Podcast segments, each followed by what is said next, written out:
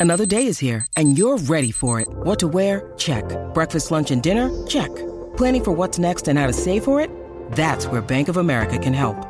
For your financial to-dos, Bank of America has experts ready to help get you closer to your goals. Get started at one of our local financial centers or 24-7 in our mobile banking app. Find a location near you at bankofamerica.com slash talk to us. What would you like the power to do? Mobile banking requires downloading the app and is only available for select devices. Message and data rates may apply. Bank of America and a member FDIC. How would you like to ramp up your club's game day atmosphere? Big Screen Video is giving 10 lucky sports clubs the chance to win a $10,000 grant towards their own digital scoreboard. Register now at iCanWin.com.au slash BSV. I'm delighted to say we've got through to the Parramatta coach, Brad Arthur. Brad, welcome to 1170 SEN. Hey, Bossy. Sorry, mate. I missed you this morning. That, that's okay. We've got heaps of questions from Eels fans. Some happy, some unhappy. Um, but let's first of all talk about you've, you've come through the classic round one game, rusty, classic game of two halves, warmed up, got the job done. What's your post mortem now that the dust has settled on the opening match of the year Friday night? Oh, just we are in a hurry to probably try and get the result done. Um, the first half, I, I thought our effort was all right and was there, but we just tried to pass our way to victory instead of um, carrying the ball hard. Um, you know, completing our sets, kicking along to the corners. So once we got into our power game in the second half, I thought we settled okay. Winning sure beats losing, and, and now I'll bring the listeners' involvement. We put it out there for listeners to fire questions at you, and will the game plan then be different to play Melbourne of all teams Thursday night? You got one game under your belt, now you run into the Premiers Thursday night at home. Oh, we need to repeat our second half. You know, we need to make sure that we have even share of the ball. Um, you know, our completion rate was up over around 85%. We, we played more direct, so um, that needs to be the plan against Melbourne, and that'll bring our selective offloads in. I think we still had um, 18, 19 offloads at the end of the game, so we don't want to go away from that. Now, Brad, one thing we did notice, you know, back row swapping sides of the field and halves. Is that something that's going to continue, or is that just a, a, a read and a feel from the game?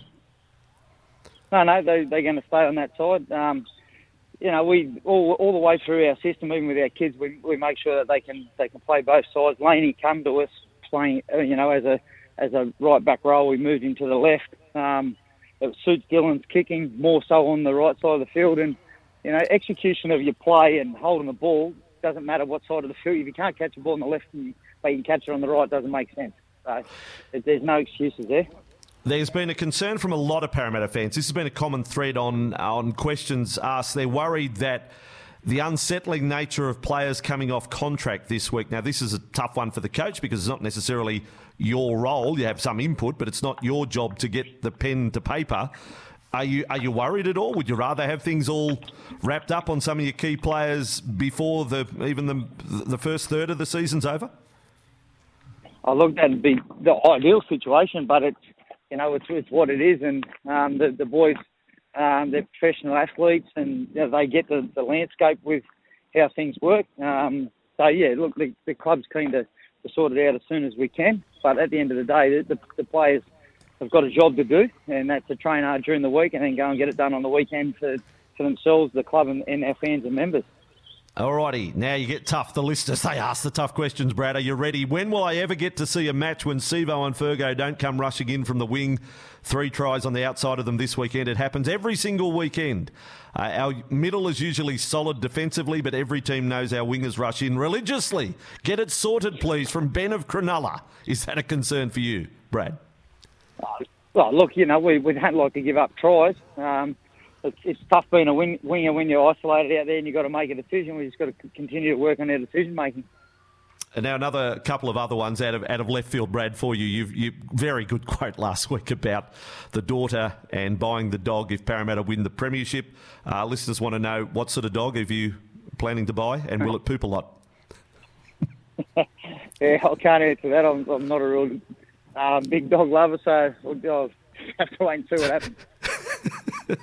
Just have a shovel handy and somewhere to put it. And the last one uh, from E. Vinny. What is your record for bottles of water drunk during a game? We had that famous shot on Fox League some years ago up in Alice, uh, up in uh, Darwin, and I think you had about 18 bottles in front of you. But how many do you actually drink during a game, Brad? Um, yeah, not as many now, but um, we used to go through quite a few, quite a few. They used to put ten or so up on the window, and some days there'd be none left. So. That's that's serious fluid intake. Brad, thank you for coming on the program this morning. Uh, off to a winning start, but I just can't wait to call Thursday night. That's huge. Parramatta versus Melbourne. What a way to, to see where you're at early in the season. Yeah, big test for us Thursday. Something we're looking forward to. Thanks, Fossey. Good on you. Brad Arthur, the Parramatta coach. It happens thick and fast right here on 1170 SEN. When making the double chicken deluxe at Macca's, we wanted to improve on the perfect combo of tender Aussie chicken with cheese, tomato, and aioli. So, we doubled it. Chicken and Macca's together and loving it. Ba-da-ba-ba-ba. Available after 10.30am for a limited time only.